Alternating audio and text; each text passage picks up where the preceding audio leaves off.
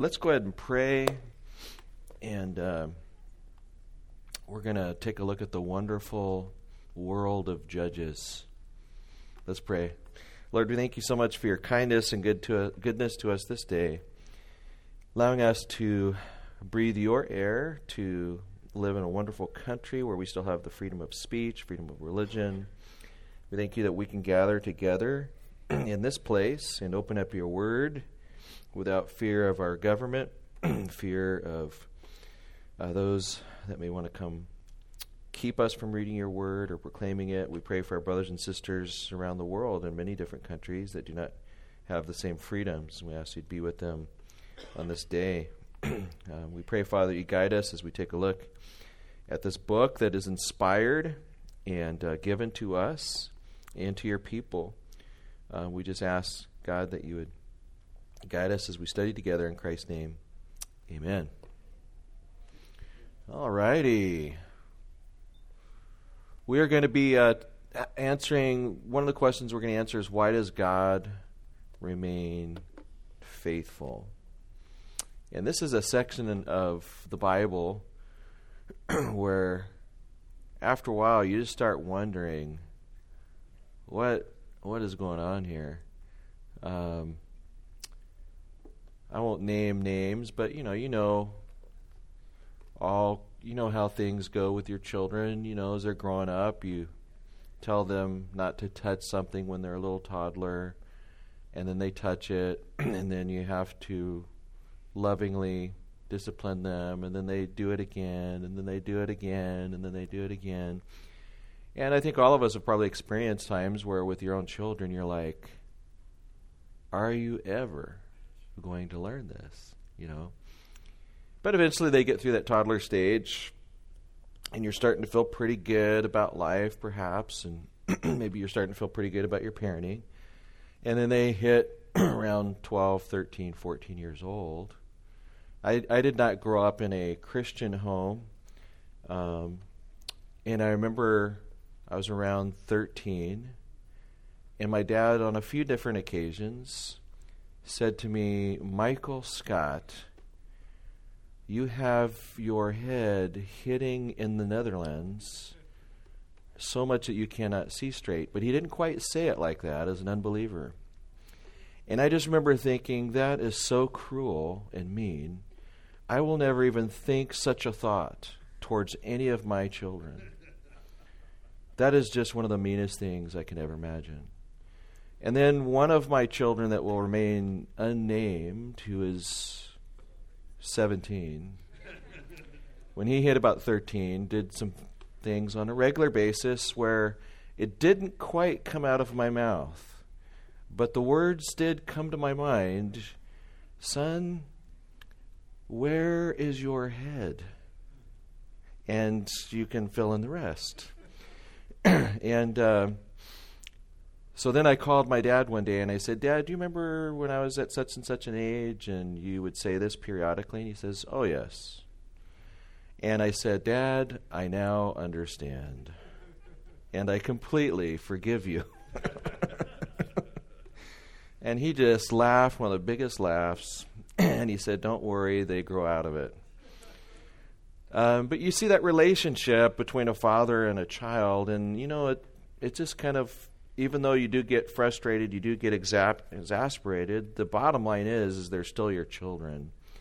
And you still love them, right? And as much as they may, even as they walk, you know, some of us have seen our children walk away from the Lord, and it just tears you to shreds inside. And, um, or even kids that you know haven't necessarily walked away from the Lord, you find them questioning and doing things, and you're just like, ah. And and so when we look at the book of Judges, I think part of what we see is a father who has done all this stuff to go out and get a people um, that are that he's going to bring into his fold for this for his own name's sake, and he's going to demonstrate his faithfulness to the Abraham, Isaac, and Jacob. He's made this covenant, a unilateral covenant, as Pastor Milton has taught us. And um, and yet we see these people doing these things over and over and over again, and you're just after a while, why does Why does God continue to put up with this? And that's part of what we're going to be talking about this morning is is the book of Judges is in the Bible for a reason. You know, when you first start reading the book of Judges, you're kind of like, what in the world is this book doing in the Bible? But when you put it in the larger context of the Abrahamic covenant and what God is doing in the whole history of redemption, now things start to dawn on you of what God the Father is doing. So let's uh, let's kind of set the the context here. We're talking about God remains faithful. Next week, we'll kind of finish up the book of Judges. Is uh, everything's right, right? So we'll be talking about ethics and um, kind of how that works in the book of Judges. And after that, we'll be getting into Ruth and moving down into Samuel Kings and finally David when we get to the end of this particular quarter. Um, so we'll do some review. Let's start off with this. Uh, what stands out to you about last week's lesson? And when teachers ask this kind of question, you know what they're. Yeah, your your hero. Um, when a teacher asks this kind of question, they're trying to see if they did anything right the previous week. So please do not remain entirely silent. What stands out to you about last week's lesson? And Larry said, his hero. Who's your hero? Gideon. Gideon. All right. Awesome. What else? Yeah, Joe. Yeah, the story of the fleece.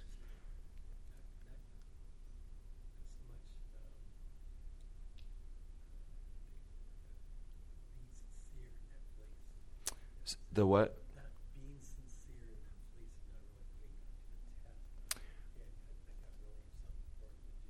Right. So, yeah, so Gideon, sincerity, just Lord, I want to be on the right page with you. Um, I want to do your will. can you can you direct me and guide me? Good.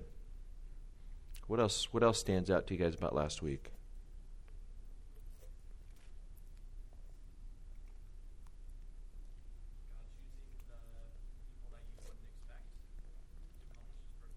Yeah, God choosing people that you wouldn't expect to accomplish His purpose.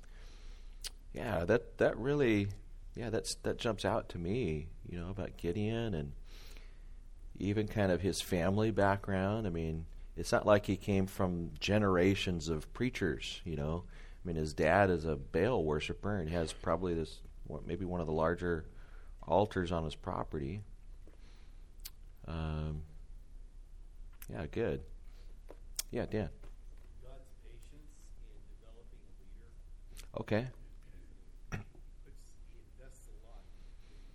Yeah, so God's patience in developing a leader. He invests a lot into Gideon, bringing Gideon along step by step.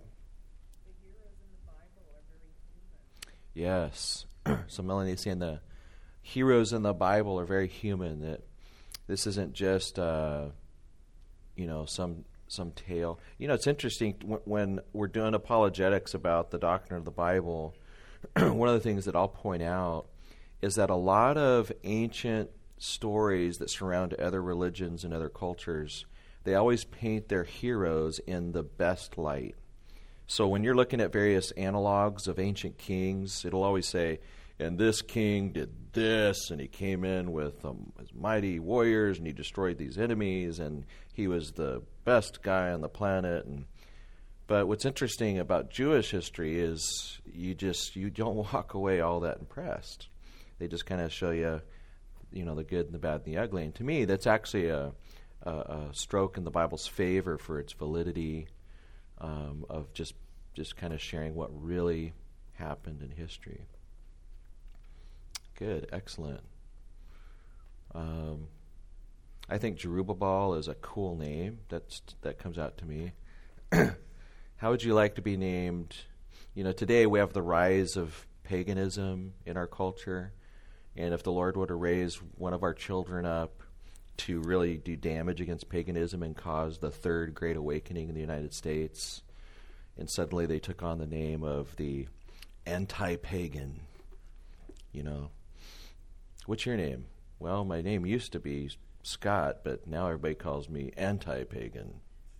That'd be kind of cool.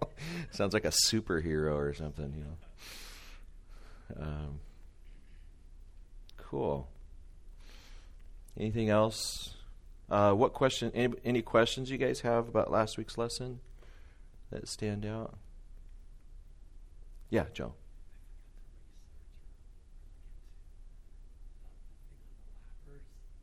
Oh yeah.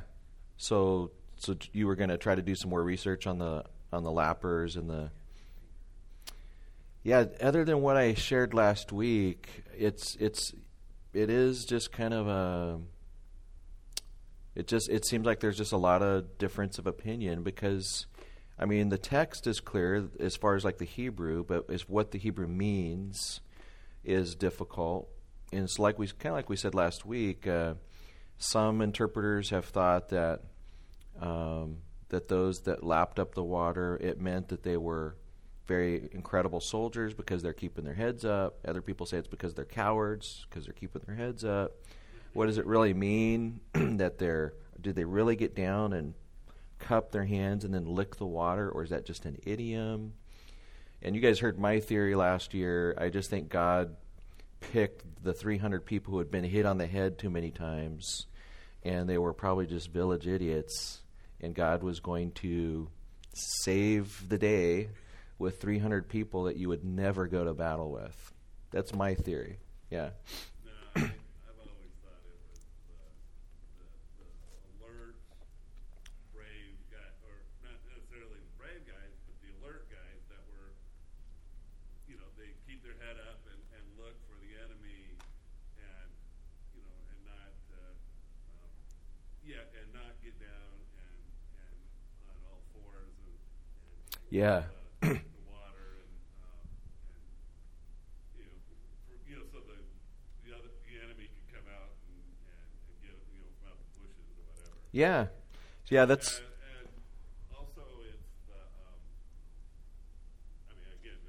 my my opinion. Oh yeah, totally. But um, cer- certainly God was was was testing Gideon, um, but it was the whole the whole thing was for for God's glory, and Yeah. and just to, you know I could do with just three hundred men what you know the world would say that you you know you could you couldn't do with with a thousand.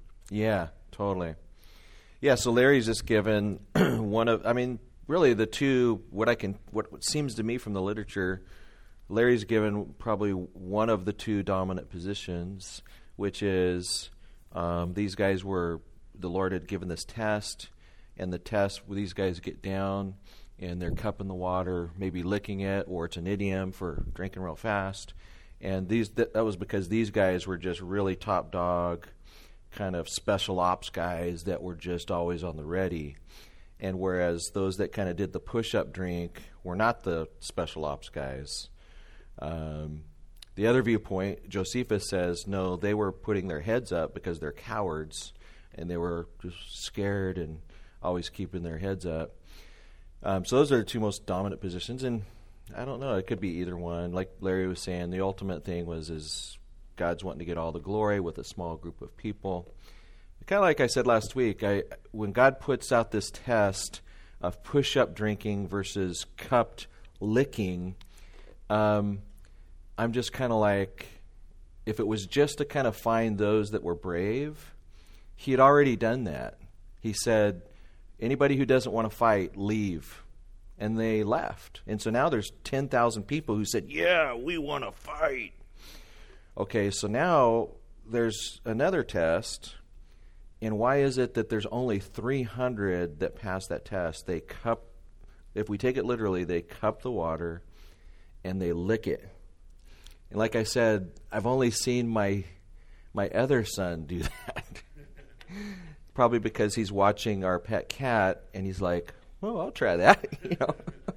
and so why would a grown man go lick the water. And so I'm just at, you know trying to figure that out. I don't know that I've ever read anybody that has that viewpoint, so I'm probably just completely out to lunch. But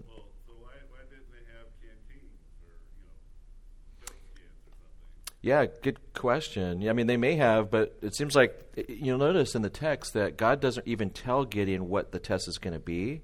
He says, "I'm going to do a test." and then I'm going to separate them and I'm going to show you who to take. And then it's afterwards they gather everybody up, and he says, Okay, go have everybody get a drink. And he says, Okay, go find all the people that are lapping the water like a dog out of their hands. Gideon must have been like, Say that again, Lord. Yeah, no, go get everybody that's lapping the water like a dog from their cupped hands. Okay, maybe these are the people the Lord's getting rid of. Okay, there we go. Let's go get these guys. And then I just have this weird scene in my head where they're all standing with their armor is disheveled and they're just kind of, you know, eyes are looking different directions. And, and Gideon's like, I'm really glad we're going to get rid of these guys. And the Lord says, Okay, you see those 300? You mean that motley crew over there? Yeah. Those are the people that are going to go into battle with you. And again, he's looking at the Lord like, Come on, Lord, give us a chance here. and then he dismisses the rest. But, I mean, then again, what do I know? maybe, hey, I like that. I'm going to write that down. So Joe says maybe he needed those crackpots to crack the pots. Can somebody write that down and email it to me? I, am going to put that in a sermon. Now you've now figured out what I think I'll preach nine months from now. Is this passage, and that will be my sermon title. God uses crackpots to crack the pot. Can I quote you on that? Okay, all right. Anyway, but the big idea, like we all agreed last week, is this is just ultimately about God getting the glory uh, for delivering his people um, in such a way to where they he he says to Gideon, I don't want them to take credit for this. I want to get all the glory for myself, which which God is allowed to do because of the creator creature distinction. He's the only one that's really allowed to do that because he has the right to get the glory. If you or I try to do that, people think, well, what makes you so high and mighty? You're a creature. But what makes God so high and mighty? He's God, right? and he deserves praise. All right, so let's study the word together. What we're going to do is, um, did any of you guys get, do you guys remember getting my email earlier, earlier in the week? Did you guys get it? Okay, so you can either pull out the Cycle of Sin handout that you got on the back, or if you have it with you and you were able to fill it out, we're going to move through that. And so in your guys' packet, well, it's not in your packet, it was a side handout called Cycles of Sin, and we're gonna we're gonna go through this together. Some of them we're gonna run through quickly. Um, with the time that we have, I'd like to spend a good deal of time on Jephthah. Is that okay? Jephthah is a interesting tale. And, but let's start with uh, Judges chapter 3. And so we want to see what's, what's the Lord up to with these various cycles that we see that is about anybody remember from your studies how long of a period are we talking about when we're talking about judges pretty pretty close yep. It's about 300 but maybe larry read a different commentary from me but yeah about three 300 years. And uh, let's so let's start with judges 3 starting in verse 7 and as you look on your on your handout, we're going to look at Israel's action, the oppressor, Israel's reaction, God's response, and then who was that judge. So let's look at verse 7, and we'll read down to 11. So the children of Israel did evil in the sight of the Lord. They forgot the Lord their God and served the Baals and Asherahs. Uh, can anybody remember? Remind me what does Baal normally look like in the Canaanite religion when they're picturing him or making an idol? What's the figure of Baal? Is that him? A bull, right? And uh, then you've got the Asherah. This is normally the divine or the feminine divine, and we don't always get a picture. Sometimes we do, but definitely there's normally a pole on a high place. And um, when it says that the children of Israel did evil in the sight of the Lord, does, does this mean that they just kind of stopped having their personal devotions in the morning? What are we talking about when they did evil in the sight of the Lord? Sin. Say it again? Sin. Okay, what kind of sin? Yeah. Yeah. Baal is not a friendly God, right? This is like they've returned back to pagan Canaanite worship, like burning their children in fire.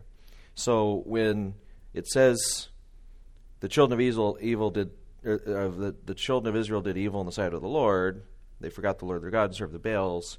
It's easy for us to read right by that and then to see verse 8, therefore the anger of the Lord was hot against Israel, and be like, what's he so hot and bothered about? No, this is evil, evil, right? Um, so therefore, like the works of the devil, therefore the angel of the Lord was hot against Israel, and he sold them into the hand of Cushan Rishathaim, king of Mesopotamia, and the children of Israel served Cushan Rishathaim eight years. So they did evil. They went back to serve the Baals, the oppressor. You can write that in if you haven't already.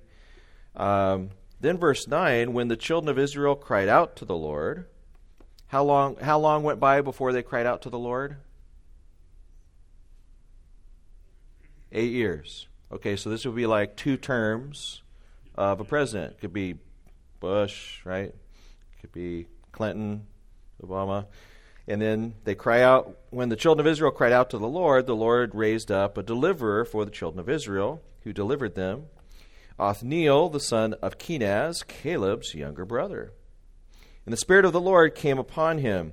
So this raising up, so so we see God not just um, the way the language is being is being uh, used here. It's not just God just allows um, somebody to come in and oppress them. He doesn't just allow a deliverer. He's bringing in in His sovereignty an oppressor, and then bringing in a deliverer.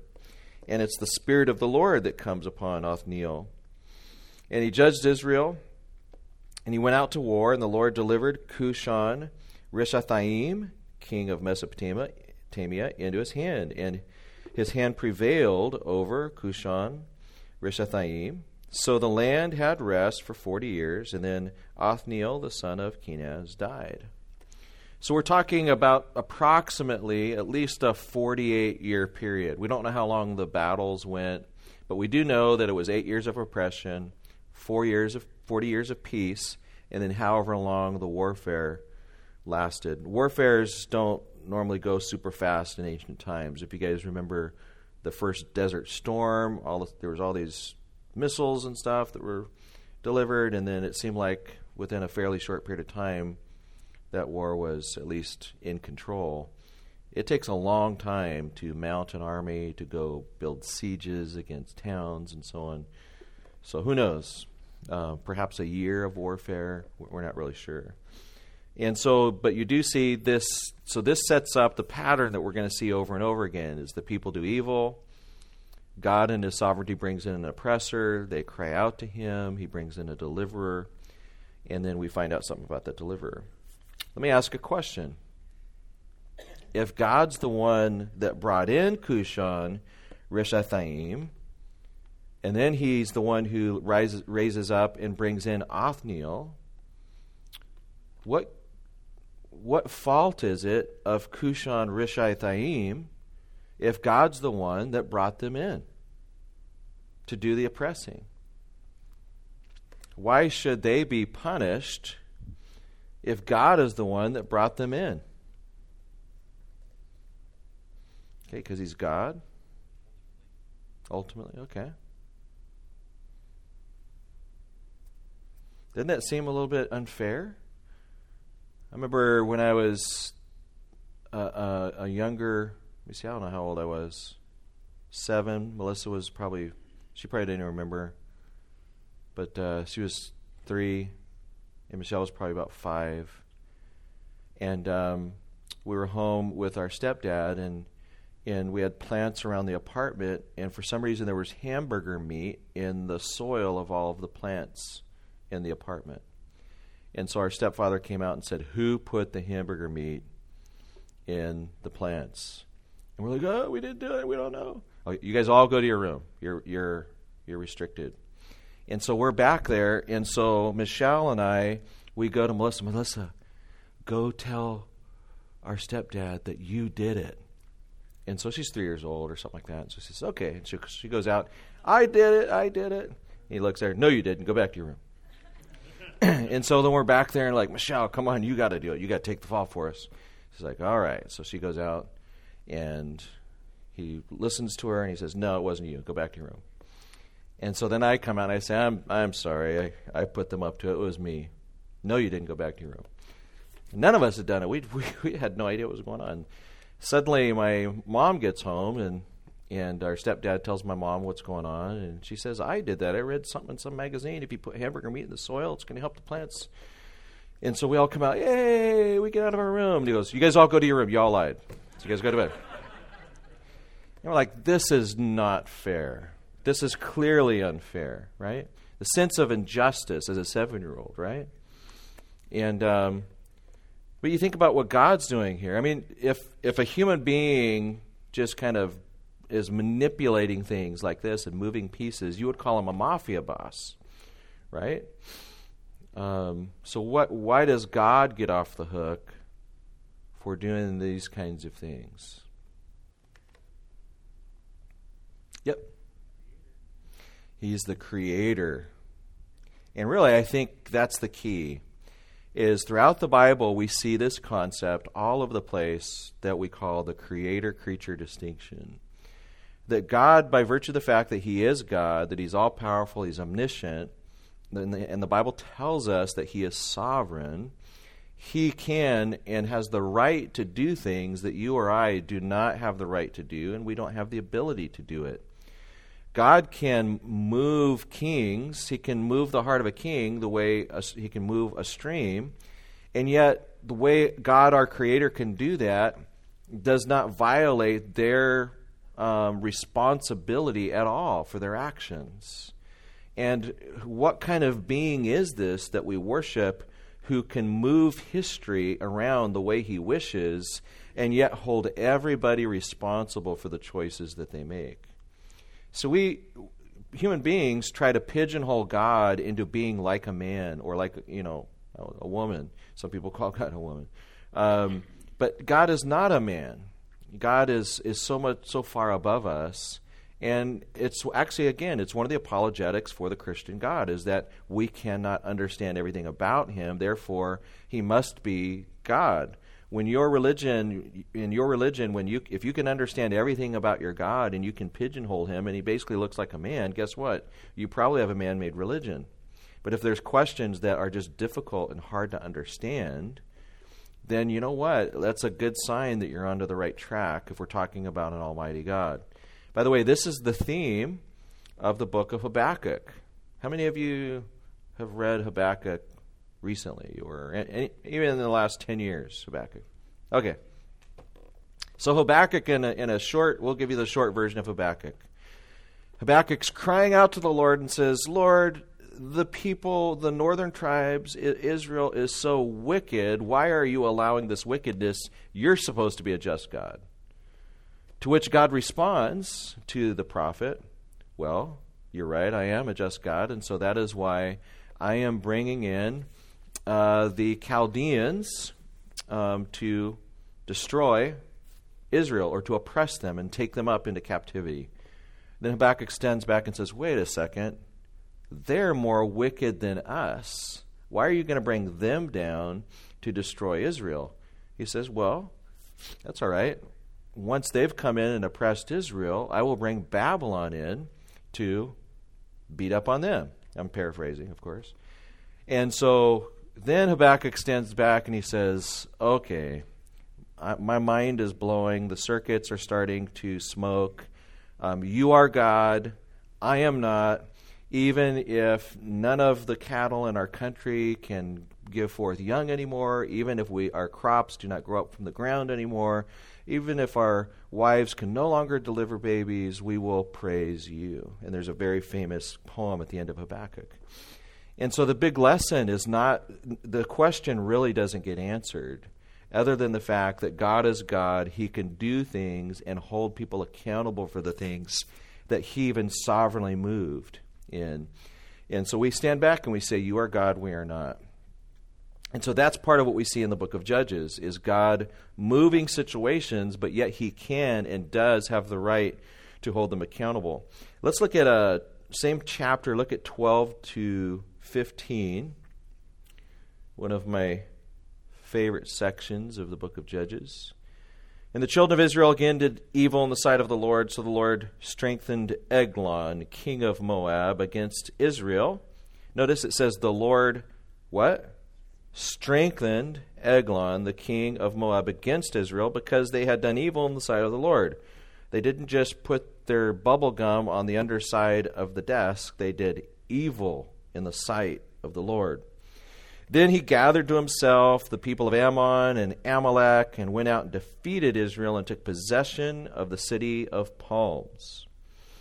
So the children of Israel served Eglon, king of Moab, 18 years. But when the children of Israel cried out to the Lord, the Lord raised up a deliverer for them, Ehud, the son of Gera, the Benjamite, a left handed man. By him, the children of Israel sent tribute to Eglon, king of Moab. This section of Judges has to have been written by Ehud because there are certain details that nobody could possibly know except for this guy, right? And anytime you see left handed stuff in ancient literature, it's something's going on, right? So this is a left handed guy. Watch out for him. And um, so you guys know that probably know the story. Put, gets the dagger, puts it on his right thigh. So okay, that's a pretty intimate detail. And so he's the guy that's actually him and a few others are bringing tribute to Eglon, one of my favorite names of a villain in the Bible ever. Eglon. That's just awesome. And so they bring the tribute to Eglon. Then it's almost like Ehud was he's he's prepared to do something. Then he's like, well, let's just get out of here. And they start walking out of town. And then he looks and he sees all these idols, these stones that are built up to Baal. And don't think he's looking at the stones and thinking, oh, wow, these people have a way of worshiping God in their own way. Isn't this so beautiful, the way that they express themselves to their God? No, he looks at these idols and he says, These are the people that have led my people into burning their own babies and putting their heads on pikes. Think about the Aztecs. You know, sometimes we, the way we get taught about the Aztecs in school these days is complete nonsense. If you go back and look at the actual history, history of the Aztecs and what they did to the, for the sun god, just one little tidbit is not only would they sacrifice, do human sacrifice on top of their pyramids, um, but their God required them, the more tears they could get out of a child before they ripped his heart out, the more pleased the God would be. This is the type of stuff that Baal worship was, was like. I, I think of my little son Samuel sitting there before a scary priest. The priest is trying to get tears, as many tears, out of Samuel before he takes a knife and cuts through his chest and rips the heart out. That doesn't get translated so much today about the Aztecs. When you see those wonderful warrior pictures of the Aztecs and their gods, and so Eglon's walking out of town, and that's the type of stuff is probably in his mind. And that Eglon over here, he's responsible. And by the way, this isn't just a deliverer that said, Hey, I want something to do today. This is someone that's been raised up by God. He turns around, he goes back, says, Hey, can I have a private conference with you? I've got a message for you. Uh, so then the king figures it's some sort of special message sends his servants out. Ehud comes in, and you know, the, the, the, now they're alone. There's nobody else in this room. It could be that God revealed this by divine special revelation. Very possible. He does that. It could be that it's only Ehud that knows about this, and so he reports it, and it eventually gets written down. And so he reaches in to his right thigh. He pulls out the dagger. He says, I have a message. I have a message from God for you. and kills the guy on the spot. And then it describes how that the blade goes in and the fat folds in over the the, the what do they call it the handle of the blade. Who else would know that except for Ehud? Pulls out and then he escapes out the back. Then the servants come up and they're knocking on the door. Oh, Eglon, where are you? Nothing. What's going on? And they're kind of like, well, he must be attending to his needs. And that's literally what it says, you know, he must be attending to his needs. Um, Eglon! Finally, they bust into the door and they find that Eglon has expired. He has died. And then people are inspired by this. They rise up, they throw off their oppression, and they go back to serving the Lord. So, this is, again, a cycle of, of delivery. Um, in my opinion, you guys can throw this out if you don't agree, but in my opinion, when we're reading some of these types of stories in the book of Judges, and if we only read it from the perspective of those of us that have been living in the United States in a fairly um, in, in an environment that has been incredibly influenced by Christianity, we're still riding the waves of the first and second awakening and there's a reason why that even though we're moving towards paganism, that we're still fairly a moral culture. It's hard for us to quite understand some of these types of scenes that we see going on in the past or even things like this that go on in the present. But just imagine that you are a family in northern Uganda and um, some Islamic raiders come into your village, steal your children, cut off the hands of the men, and cut off the breasts of the women, and leave town with your kids, which happens.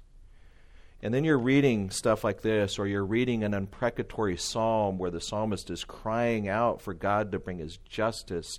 God, come and deliver us from our oppressors and bring your justice upon our enemies.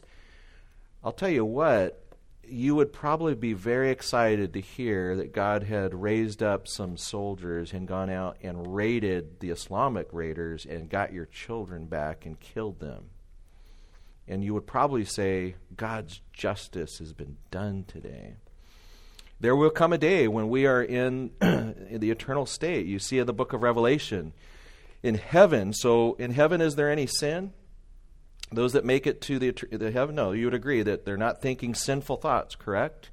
And so you have these tribulation saints that have been beheaded that are standing now before the Lord, crying out, How long, O Lord, until you bring your justice on the earth?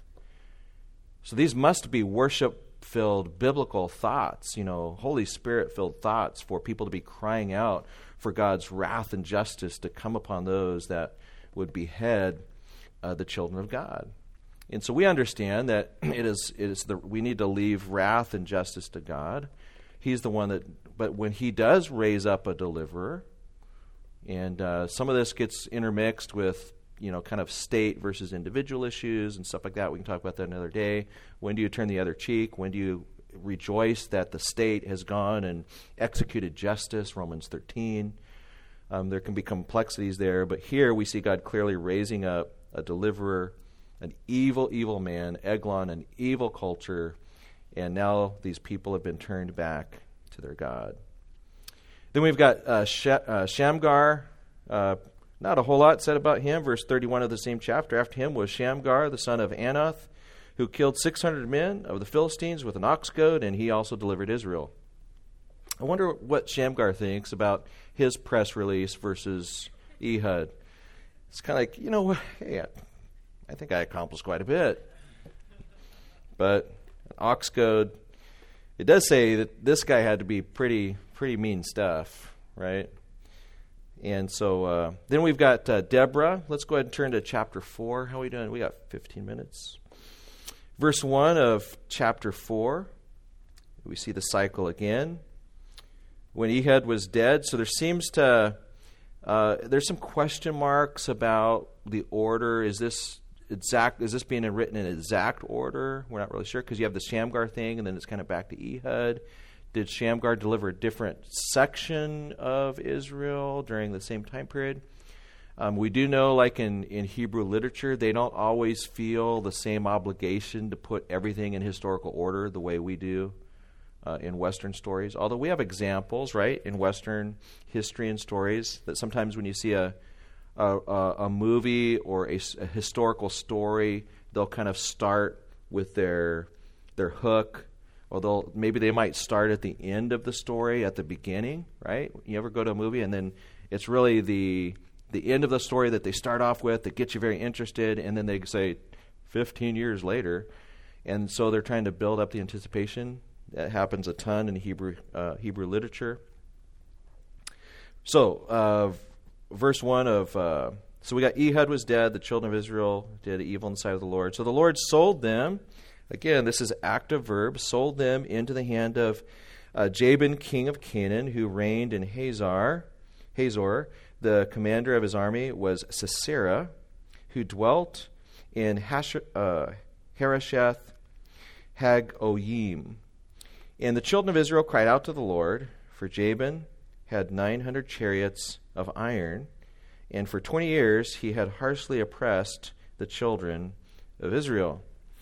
So uh, they cry out to the Lord, and it seems like one of the reasons they're crying out to the Lord is he's got 900 chariots of iron. So just imagine living in Poland during World War II, and just everywhere you turn, you've just got tanks and soldiers, and you're just like, there ain't any way we're getting out of this mess. So, verse 4 now Deborah, a prophetess, what does that mean that she's a prophetess? Um, perhaps. Normally, the prophet word group, when it's in Hebrew literature, means that she's getting direct divine revelation from God herself. I mean, God Himself, sorry. Um, so, normally, if, it, if they're going to say uh, medium, they would say medium or soothsayer. But if it, if it is prophecy coming from Yahweh, they would normally use the prophet word group. And so, what, so when they call Deborah a prophetess, she probably is getting direct divine revelation from God Himself.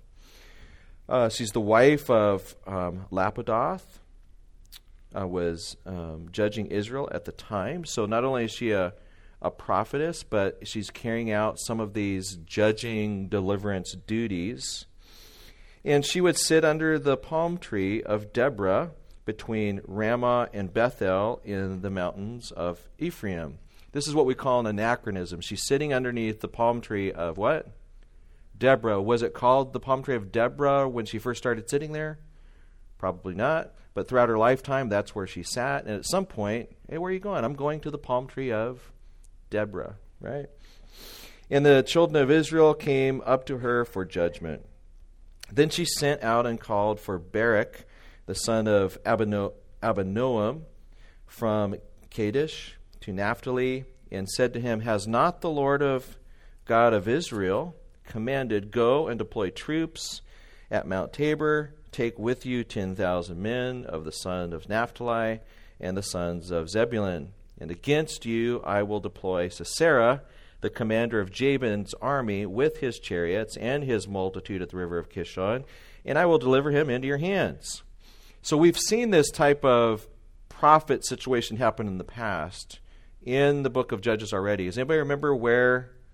Actually, it's going to happen forward from this. We're in chapter back in chapter four, but if you fast forward to chapter six, we saw a prophet speak, and to whom did that prophet speak? Israel, and they spoke right before which deliverer was raised. Yes, Gideon. So in chapter 6, we are going to see this prophet. Actually, in chapter 6, it goes prophet, angel of the Lord, Gideon. In this case, we have prophetess who receives divine revelation, and now she delivers that divine revelation to Barak and says, Here's what's going to happen. You're gonna you need to get some armies together, and the Lord is going to send Sisera against you, and then he's going to deliver them into your hands. And Barak said to her, here's his reaction in verse 8. Yeah, I want to keep going. We, we were going to st- let's keep going with this. And so Barak said to her, If you will go with me, then I will go out. Uh, but if you will not go with me, I will not go. So she said, I will surely go with you, you little wuss. Nevertheless, there will be no glory for you in the journey you are taking, for the Lord will sell Sisera into the hand of a woman. Then Deborah rose and went with Barak to Kadesh. And I kind of imagine her getting up and kind of throwing a robe and, you know, the Lord has commanded you to go take care of this, and now you want me to go with you. My job is to sit underneath the tree, the palm of Deborah. Why are you asking me to move away from the palm of Deborah? Um, yeah, we don't, you know, it's kind of hard to detect. Well, I don't know. She's a prophetess. But I mean, is is the shame here cultural? Maybe, but I think at the very least, the divine revelation came to Deborah and it was delivered to Barak. So God wanted Barak to take care of this. He makes a request. We've seen other requests delivered that the Lord he go, he goes ahead and he says, "Yes, okay, we'll do the the fleece thing," and and so he listens to Gideon. Here, uh, doesn't seem like the Lord is all that crazy about the request, but he grants it. And Deborah goes, but then forever and ever, recorded in Holy Scripture for 3,000 years, is the story that the Lord delivered Sisera into the hands of a woman rather than to the soldier Barak. And uh, so we will, we'll talk about Jael later. Pretty impressive cow, if you know the story. And uh, and then there's a whole song. It's kind of ironic to me that here Barak is the one that's supposed to deliver. You've got like back in 331, you've got Shamgar that gets one verse, right? Barak is supposed to go do the deliverance. He says, uh, "Could you come with me, please?" Okay. Now Jael's going to be the deliverer, and then we have a whole chapter sung to Jael. It almost feels a little bit like uh, irony, or not irony. What's the other word? I'm forgetting it my Alzheimer's. It's just it's almost like a rub in. It feels like a rub in. I could be ex- exaggerating, but um, why would you just have this huge song now sung to the Lord, but also in praise of Jael? And Barak, uh, uh, you know, when these songs are written, this wasn't just written down so it could go into the Bible. This song was written why? Because the people were singing it. So after the deliverance, everybody's gathered together for a worship service and they're thanking Jael. If you, I don't know if you've ever been at some sort of conference or something where they're thanking everybody, and maybe you were hoping to play a significant role, but something happened and you couldn't play as big of a role as possible. And so there, there, there they are thanking everybody, and you're just sitting there like the stooge, like, oh boy, you know, I'm not, you know, I'm not going to mention it all. And here's Barak that maybe the song theoretically would have been sung about his participation, but instead it go, the praise goes to somebody else. But ultimately, what do we see throughout this whole section? It is God that gets the ultimate glory. Um, and we see the pattern again is that people are unfaithful. Then God ra- raises up a deliverer. He brings them back to himself. And so we see his faithfulness. We have time for one more. Let's turn to chapter 10. We won't get to Samson today. If you want a good review of Samson, though, um, you could listen to a song. What's that Christian comedian? Tim Hawkins. Yeah, go listen to uh, the Tim Hawkins song about Delilah and Samson. It'll give you a nice little review of that section of Scripture. It's a great song. Chapter 10 of Judges is the Jephthah um, deliverance and incident. Let's start in verse 6. Then the children of Israel again did evil in the sight of the Lord. We've seen this, but remember, we're talking about 300 years. So, you know, time has passed. Did evil in the sight of the Lord and served the Baals and the Ashtoreths, the gods of Syria, the gods of Sidon, the gods of Moab, the gods of the people of Ammon, the gods of the Philistines and they forsook the Lord and did not serve him. Do you get the impression that things are maybe getting worse and worse each time they fall into this pattern? You know, it was the gods of Baal and the Asherah poles. Now it's like Syria and Sinai. This is a multi religious people. Um, so the anger of the Lord was hot against Israel, and he sold them into the hands of the Philistines, into the hands of the people of Ammon. From that year, they harassed and oppressed the children of Israel for how long? 18 years. That's longer than my son has been alive, my oldest son. All the children of Israel who were on the other side of the Jordan of the land of uh, Amorites in Gilead. Moreover, the people of Ammon crossed over the Jordan to fight against Judah also against Benjamin and against the house of Ephraim, so that Israel was severely distressed. So remember, you got to keep in mind, you know, when you're seeing all these names, we basically got Israel as the big name, and then you have all these like 12 tribes of Israel, so they're describing the attacks on various tribes, which is still Israel, right? So you've got the north and the south. Verse 10 And the children of Israel cried out to the Lord, saying, We have sinned against you because we have both forsaken our God and served the Baals. And so, what would you expect to see based upon the pattern up to this point? What do you expect the Lord to say now? Don't look down, just tell me what you would expect. Okay, I'm, you're crying out to me. I'm going to send you a deliverer. The deliverer is going to come in, take care of business, and then they're back to business, and then 40 years of peace or something like that, right? But what does the Lord say in verse 11? So the Lord said to the children of Israel, Did I not deliver you from the Egyptians, from the Amorites, from the people of Ammon, and from the Philistines? Also, the Sidonians, the Amalekites, the Moabites oppressed you, and you cried out to me, and I delivered you from their hand. Yet you have forsaken me and served other gods, therefore I will deliver you no more. That's one of the scariest verses in the whole Bible. It's like I've I have delivered you time and time and time again. And guess what? The game is up. I will deliver you no more. And if you were just to stop right there, this would be a real spooky nightmare. And so, how do the people respond to that? Verse 14.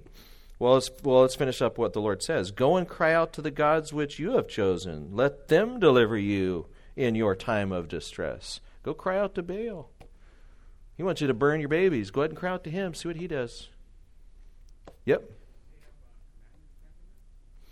Yeah, so the book of Judges, they did. This is post um, Mosaic covenant. This is after the book of Leviticus and Deuteronomy. So, yes, the people of Israel historically did have the Ten Commandments not to worship any other gods, to worship only the Lord God, not to make a graven image. Um, but they have completely moved away from that. They are they've fallen headlong into idolatry. So verse 15 the children of Israel said to the Lord, "We have sinned. Do to us whatever seems best to you, only deliver us this day, we pray." So they put away the foreign gods among them and served the Lord, and his soul could no longer endure the misery of Israel. That's one of the sweetest verses in the Bible. And you ask yourself, what was the Lord doing here? Well, we see the Lord frequently entering in, getting down on the level of his people, and and making statements that are are meant to move them in a certain direction. He said, I'm going to deliver you no more. Go to your own gods. Um, and they, they cry out to him, and then they, they repent. This is a beautiful picture of what it really means to repent. They cried out, and then they got rid of their false gods. What does this mean for them to get rid of their false gods? Just think what is what happened with Gideon. They went around and destroyed almost certainly the altars, the false worship. They got rid of the various stones. Um, if there were, in all likelihood, if there were people in the country that decided they were not going to follow the Lord, they probably took care of, business in a very serious manner to make sure that they had gotten back to worshiping Yahweh. And so the Lord his soul could no longer endure the misery of Israel. I think, uh, you know, those of us as parents, you understand what that means. You see, you know, you, you, you discipline your children, you want them to grow and learn. Um, but there, there's this time, you know, I, I just with all of my children, I've there's there's times where they disobey and you discipline them, and uh, you go in to talk to them, and they're there. You know, this little guy is still. You know, just after you've had to discipline them, and your heart just cries out, right, for your child. Um, you know that you had to discipline them, um, but there's a part of your soul that just says, "I can endure this no longer." You know, let's let's sit down and talk about this. Let's talk about what we've learned. You know, and especially when you see the Lord soften the heart of your child, and they and they come with a softness and a and and a real desire to repent and and to be back in in good standing with mom and dad. Um, it's a beautiful thing. And so we see the heart of God here for his people. Then the people of Ammon gathered together and encamped in Gilead, and the children of Israel assembled together and encamped at Mizpah. And the people, the leaders of Gilead, said to one another, Who is the man who will begin the fight against the people of Ammon? And he shall be head over all the inhabitants of Gilead. And so you have, it ends this way you, end the chapter, and of course there's no chapters back then, but you kind of end this section with the Lord saying His soul could deliver it no longer, and then the people. Normally, you see what normally follows right after this part of the cycle is it'll say something like, "The Lord then sent them a deliverer," right? Now you have this very interesting tale, and we'll I'll have to do this in two minutes, then we'll we'll we'll close. Now you have this interesting tale where you go to a completely different backstory now of Jephthah. And so Jephthah is born, and uh, uh, the Gileadite, uh, man of valor, he's born um, to Gilead, and but there's a problem. He's born to a prostitute. Probably means this is this isn't too much of a stretch. It probably means that his father was participating in temple prostitution to Baal or Asherah and had had a child out of wedlock in his participation in Canaanite worship. And so Jephthah is quite literally a bastard child from Canaanite worship. And so the other children are like, You aren't getting any of our father's inheritance. And they mistreat him. Jephthah, almost like kind of a Jimmy Dean or something kind of story, takes off on his motorcycle and says, I'm going to go be a rebel. And he goes out and he gathers a gang of people, and it says quite literally, they went out and just caused havoc around Canaan. And so you can so you've got this story of Jephthah and his crew just going around just messing with people and so then the people are trying to figure out, okay, who are we going to get to deliver us against these really bad dudes? And everybody says, huh, I kind of remember back in the day us mistreating one of our brothers. And we hear stories everywhere about how bad he is. So just this is this has got to be made into a movie. This is has Arnold Schwarzenegger all over it. They go get him and they say, "Hey, could you please come and deliver us?" So it's very interesting. In this case, you don't see the Lord directly saying, and just the Lord rose up a deliverer. No, there's this whole story of this guy who's gone through this tough life and background, and the Lord is using circumstances clearly because it says later that he was filled with the Spirit. And so they say, Come and deliver us. And he says, basically, Who are you and what's in it for me? And they said, Well, come on back and we will make you the ruler over us if you can deliver us. He says, okay, that's a deal. And so then, instead of him just grabbing his machine gun and going Rambo kamikaze right away, he actually enters into these negotiations that sound almost exactly like what's going on in Israel today with the Palestinians. Um, he sends a letter, says, I want you to give back these lands. The king sends back letters and says, No, these are our lands. You took them from us. Here's the documentation. He sends his letter and says, No, here's really what happened in the history. And there's all this lengthy kind of negotiation stuff. And then finally, the, the other king says, No deal. And so then he says, Okay, it's on. And so then they go to, to battle. And, and Jephthah does what he's been doing his whole life is he goes in and he takes care of business in a military way. and uh, delivers. He delivers. There's a whole nother scene that we won't talk about right now that we'll get into next week. But just an amazing uh, tale of God, his soul could bear it no longer, and his sovereignty. He raises up a guy who just nobody would have thought that this would be a deliverer of the Lord. He's mentioned in the book of Hebrews, you know, so he's one of the, you know, quote unquote bad guys of the Bible that the Lord reaches out and just takes them and says, I'm going to use you. And, um, and isn't that just the way the Lord works so many times? Is you go around this church and you tar- start talking to people about their testimony, and uh, and you'll be amazed sometimes to hear some of the stories of people in our church, things that they've done in their past or that were done to them, um, ways that they used to persecute Christians and make fun of them. Um, and yet the Lord has reached out and grabbed these rebels, which all of us really are in our hearts, right? And He takes them and turns them and then uses them for His glory's sake. Just what an amazing God. God is faithful to His people. Uh, let's pray and, and, thank the Lord for His faithfulness. Lord, we, we thank you so much for the book of Judges. What an amazing book it is. Um, we thank you for people like Jephthah that demonstrate your heart to reach out uh, to the lowest of the low and use them for their, your glory. Thank you, Lord, that you are such a God that when we cry out to you, that you are willing to turn and have compassion upon us. And we just pray that you would grant us true repentance, that we would truly put away our false gods and false idols and cry out and seek you, recognizing that you really have the best of what there is to offer in this life because we were made, made as creatures to worship and find our ultimate satisfaction in you, our Creator. We pray this in the name of Jesus Christ, our Savior. Amen.